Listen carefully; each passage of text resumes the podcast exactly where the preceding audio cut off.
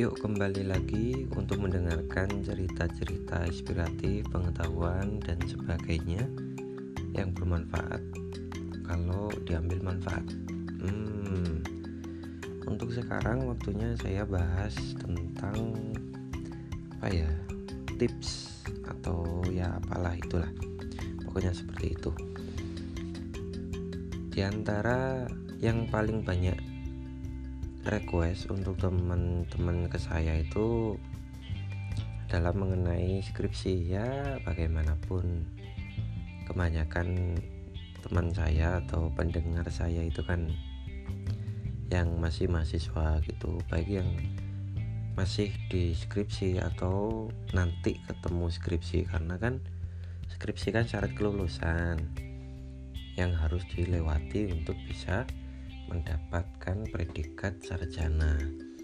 Skripsi nanti naik ke tesis naik ke disertasi dan seterusnya. Belum nanti yang jurnal dan sebagainya itu harus dilewati jika kamu menggeluti dunia akademik. Dan itu gak bisa dihindari kecuali ya sekarang kan musim musim COVID-19 ini kan ada beberapa apa itu kampus yang memberikan kelonggaran yaitu skripsinya dihilangkan? Namun jangan dulu senang karena kampus ini menghilangkan skripsi tapi mewajibkan jurnal ilmiah. Ya ini menurut saya ya sama aja. Bahkan lebih lebih sulit jurnal gitu. Publikasinya yang sulit kalau nulisnya ya kembali ke pribadi sih. Cuma dalam masalah skripsi ini kalau kamu tanya saya skripsi apakah sulit? Saya jawab skripsi itu sulitnya di dua hal. Yang pertama di dosen nggak ini nggak bisa dibohongi emang. Dosen pembimbing dosen nah ya pokoknya itulah. Kadang susah ditemui kadang revisi terus dan seterusnya. Ini memang susahnya di situ. Mau gak mau harus harus diakui seperti itu dan yang kedua skripsi itu sulitnya di penyusunan terutama bagi kalian yang gak biasa nulis. Ini benar-benar capek benar-benar menguras waktu menguras tenaga karena skripsi kan banyak ya bab bab satu aja isinya seperti itu. Belum bab 2 bab 3 dan seterusnya. Itu kan kalau misalnya saya ibaratkan kita itu disuruh ngerakit sebuah komponen yang di sana itu satu baut pun itu gak boleh keliru gitu loh. Dan itu skripsi. Kalau kalau makalah makalah tugas-tugas biasa itu kan simple ya. Ada cover paling ya pendahuluan atau biasanya juga ada daftar isi nanti pendahuluan, pembahasan, penutup, daftar pustaka. Kan secara sederhana kan seperti itu. Itu sistematika yang sederhana, tapi deskripsi itu kan cukup banyak dan itu harus kita susun secara bertahap. Bahkan penulis yang paling jago pun paling enggak membutuhkan seminggu. Itu pun benar-benar apa prestasi yang luar biasa untuk menyusun skripsi seminggu itu dan untuk apa standarnya sih ya satu semester atau mungkin satu dua bulan sampai tiga bulan itu standar. Karena skripsi itu ya ya tadi di sisi lain faktor dosennya dosen pembimbingnya yang bisa jadi ruwet atau juga dalam masalah penyusunan. Bahkan tipe dikit pun kita diminta untuk revisi revisi dan seterusnya kalau sudah kita punya basic nulis bisa menyusun secara bagus minim tipe ya saya pikir agak sedikit apa membantu banget. Bukan sedikit sih membantu banget untuk menyusun skripsi. Nah di sini saya ingin fokus kepada aspek awal gimana kita itu mau membuat skripsi nanti untuk masalah penyusunan saya saya bahas di episode selanjutnya karena butuh pembahasan yang detail. Ini saya ingin bahas mengenai apa ya faktor hmm, apa bahasanya itu pra gitu ya. Praskripsi atau sebelum penyusunan sebelum menulis. Yang saya pikir ini penting untuk diketahui terutama kalian yang masih belum masuk di semester 7 atau 8 yang ketemu skripsi.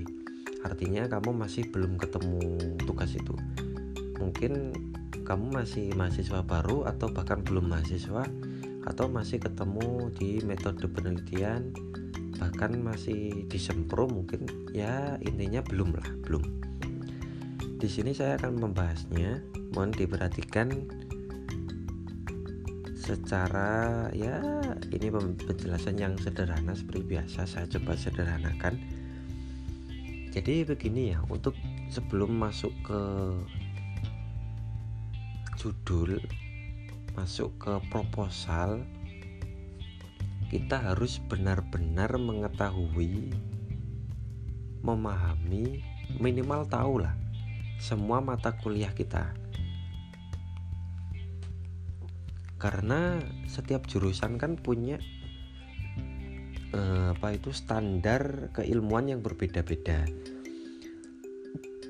Contoh kalau kamu misal masuk di keguruan kan beda ya pendidikan bahasa Inggris dengan bahasa Arab. Sama-sama pendidikan tapi objek kajiannya kan berbeda. Ini bahasa Inggris ini bahasa Arab. Gitu ya dipahami itu ya. Jadi kita harus tahu dulu ruang lingkup dari prodi kita dari jurusan kita itu fokusnya di mana? Kalau kamu misal masuknya di keilmuan kamu harus paham spesifikasinya itu seperti apa supaya skripsimu itu tidak keluar jalur. Ingat. Jadi di pengalaman di di apa di fakultas saya saya kan prodi Al-Quran dan tafsir ilmu Al-Quran dan tafsir yang basic apa spesifikasi ilmu saya itu di jurusan saya itu adalah ilmu-ilmu di Al-Quran dan corak tafsir. Di S1 ya kita nggak nggak diminta untuk buat tafsir enggak tapi kita itu skripsi kita karya kita itu difokuskan untuk menelaah ulumul Quran atau mengenali corak-corak tafsir atau mengenali penafsiran-penafsiran. Yang gagal dari kakak tingkat kakak tingkat saya itu ada tiga hal. Kenapa mereka gagal di apa itu mengajukan proposal bahkan tidak lulus-lulus? Yang pertama mereka keluar jalur. Ya saya kan tadi ya ulumul Quran dan corak penafsiran. Tapi dia itu bahasa hadis. Ya oke okay lah bisa. Mungkin bisa. Saya nggak tahu tapi mungkin bisa. Tetapi di fakultas saya ada sendiri jurusan hadis. Gitu loh. Jadi kita nggak bisa keluar jalur karena kita masuk di gerbang ini. Gitu loh. Kita kita masuk di apa di kereta ya kita jangan loncat di bis kan nggak bisa gitu. Ada prosedurnya yang kedua kenapa mereka gagal? Karena mereka tidak paham secara radikal secara literal secara spesifik mengenai bahasan yang dia bahas. Dan yang ketiga teorinya atau pembahasannya sudah dibahas oleh yang sebelumnya. Dia tidak membuat hal baru.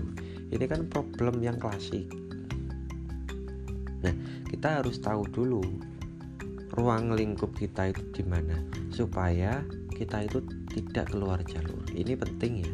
Kalau kamu bahasnya bahasa Inggris, ya kamu jangan keluar-keluar ke bahasa Arab, apalagi ke bahasa-bahasa yang di luar itu kita harus paham itu nah terus setelah kita tahu saya pikir ini cukup mudah diketahui. Setelah kita tahu itu kita harus ya kalau nggak bisa menguasai kita harus mendalami salah satu dari mata kuliah kita yang sesuai dengan jurusan kita. Jadi ya gampangnya saya contohkan ke diri saya sendiri aja. Di mata kuliah saya itu kan ada banyak ya karena saya fakultas Suludin yang juga dapat hadis dapat filsafat juga dapat kewirausahaan banyak mata kuliah saya itu banyak meskipun itu adalah mata kuliah penunjang atau masa mata mata kuliah tambahan Nah, mata kuliah inti dari jurusan saya adalah ulumul Quran. Masih mansuh, terus kemudian corak penafsiran, tafsir maudhu'i, tahlili dan seterusnya. Nah, mata kuliah inilah yang harus saya benar-benar dalami supaya saya itu paham betul ini bahas apa. Oke, paham?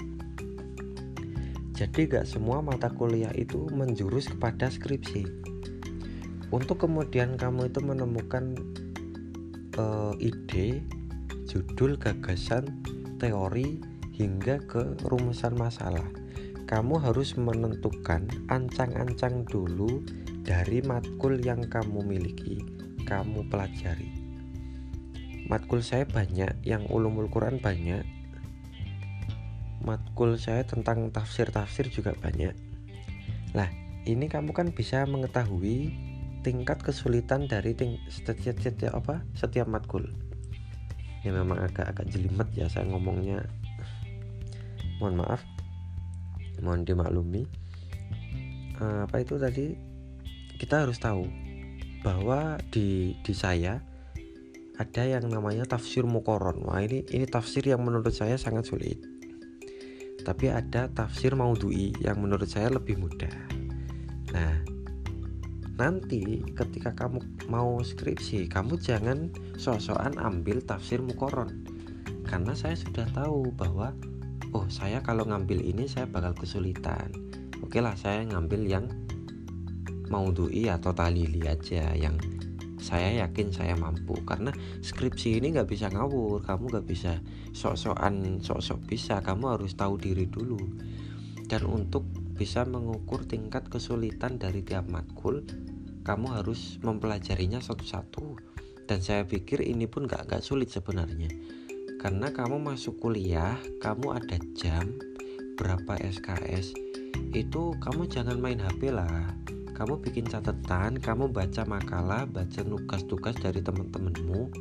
Kamu dengerin dosen kamu bisa mengukur dari sana oh ternyata matkul ini pelajarannya sesulit ini. Nanti referensinya begini-begini. Itu kita harus tahu dulu gitu loh. Nah dari eksplorasi matkul itu tadi kamu sudah punya data punya bahwa oh kira-kira nanti ketika skripsi saya kiranya bahas ini aja. Saya bahas pembahasan ini berdasarkan matkul ini. Paham ya? Bisa dipahami? Jadi dari matkul 1 2 3 4 5 dan seterusnya itu kamu bisa mengkalkulasi mana yang paling cocok buat kamu. Cocok ini dalam arti paling mudah kamu kerjakan kamu jangan coba-coba cari yang sulit ya. Kecuali kamu memang suka tantangan. Oke gak apa-apa. Kamu pengen mengincar predikat skripsi terbaik. Oke gak apa-apa. Tetapi untukmu yang nggak mau repot dan, dan dan saya pikir skripsi ini nggak seharusnya kita repot. Kita cari yang sesuai pemahaman kita aja sesuai standar belajar kita aja jangan cari yang sulit-sulit banget. Kita kalkulasi dari matkul itu tadi. Karena bagaimanapun kita tahu dari penjelasan dosen dari makalah-makalah itu tadi. Kita urutkan mana yang paling bisa kamu kerjakan. Lah setelah menemukan bahasan A, kamu dalami, dalami bener. Kamu cari bukunya, kamu baca skripsi ke skripsi tentang ini. Kamu cari jurnal seperti ini, seperti ini tentang itu. Tentang bahasan itu ya, misal kamu tertarik bahas teori sosial A Nah, itu kamu cari aja referensi sebanyak mungkin. skripsi-skripsi kamu cari di Google searching kata kuncinya kamu download semua kamu baca semua ini saya pikir untuk orang yang malas baca sekalipun kamu baca seperti ini eksplorasi seperti ini satu semester cukup. Artinya apa? Kamu benar-benar mengetahui pembahasan ini. Dalam arti kalau kamu ingin tahu bagaimana kota Surabaya bagaimana jalannya bagaimana pohonnya bagaimana macetnya, pedagangnya dan seterusnya. Saya pikir kamu tinggal di Surabaya sebulan saja untuk kamu kemudian keliling tiap hari itu cukup untuk kamu dapat semacam ide atau semacam gagasan. Oh, saya setelah muter-muter Surabaya di sebulan ini, oh, saya dapat masalah ini nih. Saya dapat gagasan ini nih saya dapat ide ini nih. Nah ini. Selama satu semester tadi kamu eksplorasi dari pembahasan itu. Misalnya kalau di jurusan saya kembali ya saya harus menjelaskan diri saya dulu biar enak. Saya tertarik untuk bahas masalah nasi mansuh uh ini menurut saya gampang menurut saya menarik dan menurut saya saya bisa membahasnya saya cari makalah artikel dengan kata kunci nasi mansuh. Saya cari di PDF PDF PDF saya temui saya download semua. Buku-buku di perpus saya baca semua. Ya gak perlu baca semuanya yang penting kita itu tahu dulu. Dari bacaan-bacaan yang eksplorasi tadi yang banyak tadi saya itu akan pasti dapat semacam gambaran oh ternyata nasi mansuh itu seperti ini masalahnya kira-kira seperti ini. Nah, di sini saya juga tahu juga bahwa oh ternyata sudah ada skripsi yang bahas masalah nasi mansuh itu dalam aspek ini. Tetapi ternyata belum ada yang membahas tentang masalah ini. Lah ini kan kita dapat gagasan gitu loh. Kita dapat sesuatu yang belum pernah kita temukan di skripsi-skripsi atau jurnal-jurnal yang sudah ada. Ini adalah sesuatu yang baru yang bisa kita masukkan ke skripsi kita. Paham ya sampai di sini? Jadi kita harus jalan-jalan dulu tadi, kita harus eksplorasi dulu dan eksplorasi ini saya mohon jangan lakukan ketika kamu dapat skripsi, tetapi kamu lakukan di semester-semester awal kalau bisa semester 5 semester 6 itu bagus untuk eksplorasi masalah seperti ini. Karena ini ya tadi ini menguras banyak waktu banyak tenaga apalagi kamu yang nggak betah baca. Saya pikir seminggu sekali itu udah udah sangat bagus untuk baca satu dua artikel atau satu dua jurnal yang berhasil kamu dapatkan dari Google atau dari forum-forum apa itu forum-forum ya kayak Google Scholars kayak dan seterusnya. Itu kan banyak ya. Apa share-sharean file-file yang menunjang. Apa yang jadi yang pertama kita harus eh, apa tahu ruang lingkup dari jurusan kita. Yang kedua kita harus bisa menilai sendiri tingkat kesulitan sampai tingkat yang paling rendah paling mudah. Kita harus bisa mengkalkulasikan Lalu setelah kita menemukan mana yang cocok dengan kamu, kamu dalami itu, kamu cari sendiri, eksplorasi sendiri. Nah, setelah kamu eksplorasi, kamu akan dapat gambaran, oh ternyata seperti ini, ternyata pembahasannya yang kurang itu begini. Ternyata pembahasan ini sudah dibahas di skripsi ini, tapi skripsi-skripsi itu ternyata belum bahas aspek ini. Nah, di sini kamu nanti bisa merumuskan gagasan, merumuskan rumusan masalah hingga akhirnya kamu bisa menemukan judul. Paham ya? Jadi ini adalah cara yang bisa kamu aplikasikan dan saya pikir gak terlalu sulit. Cuma kalau kamu males ya saya angkat tangan sih. Kan orang males kan gak bisa ditolong kan begitu kan. Tapi saya tekankan sekali lagi bahwa skripsi itu sulitnya di dua hal tadi dalam masalah dosen dan masalah penyusunan. tetapi kalau kamu mau telaten mau sabar mau meluangkan waktu sejenak untuk sejenak tidak buka sosmed sejenak tidak main-main dulu kamu dalam 24 jam kamu apa itu punya waktu khusus untuk menulis skripsi menyusunnya mengedit saya pikir tiga bulan itu sudah sangat cukup untuk menyelesaikannya hingga kamu lulus tepat waktu.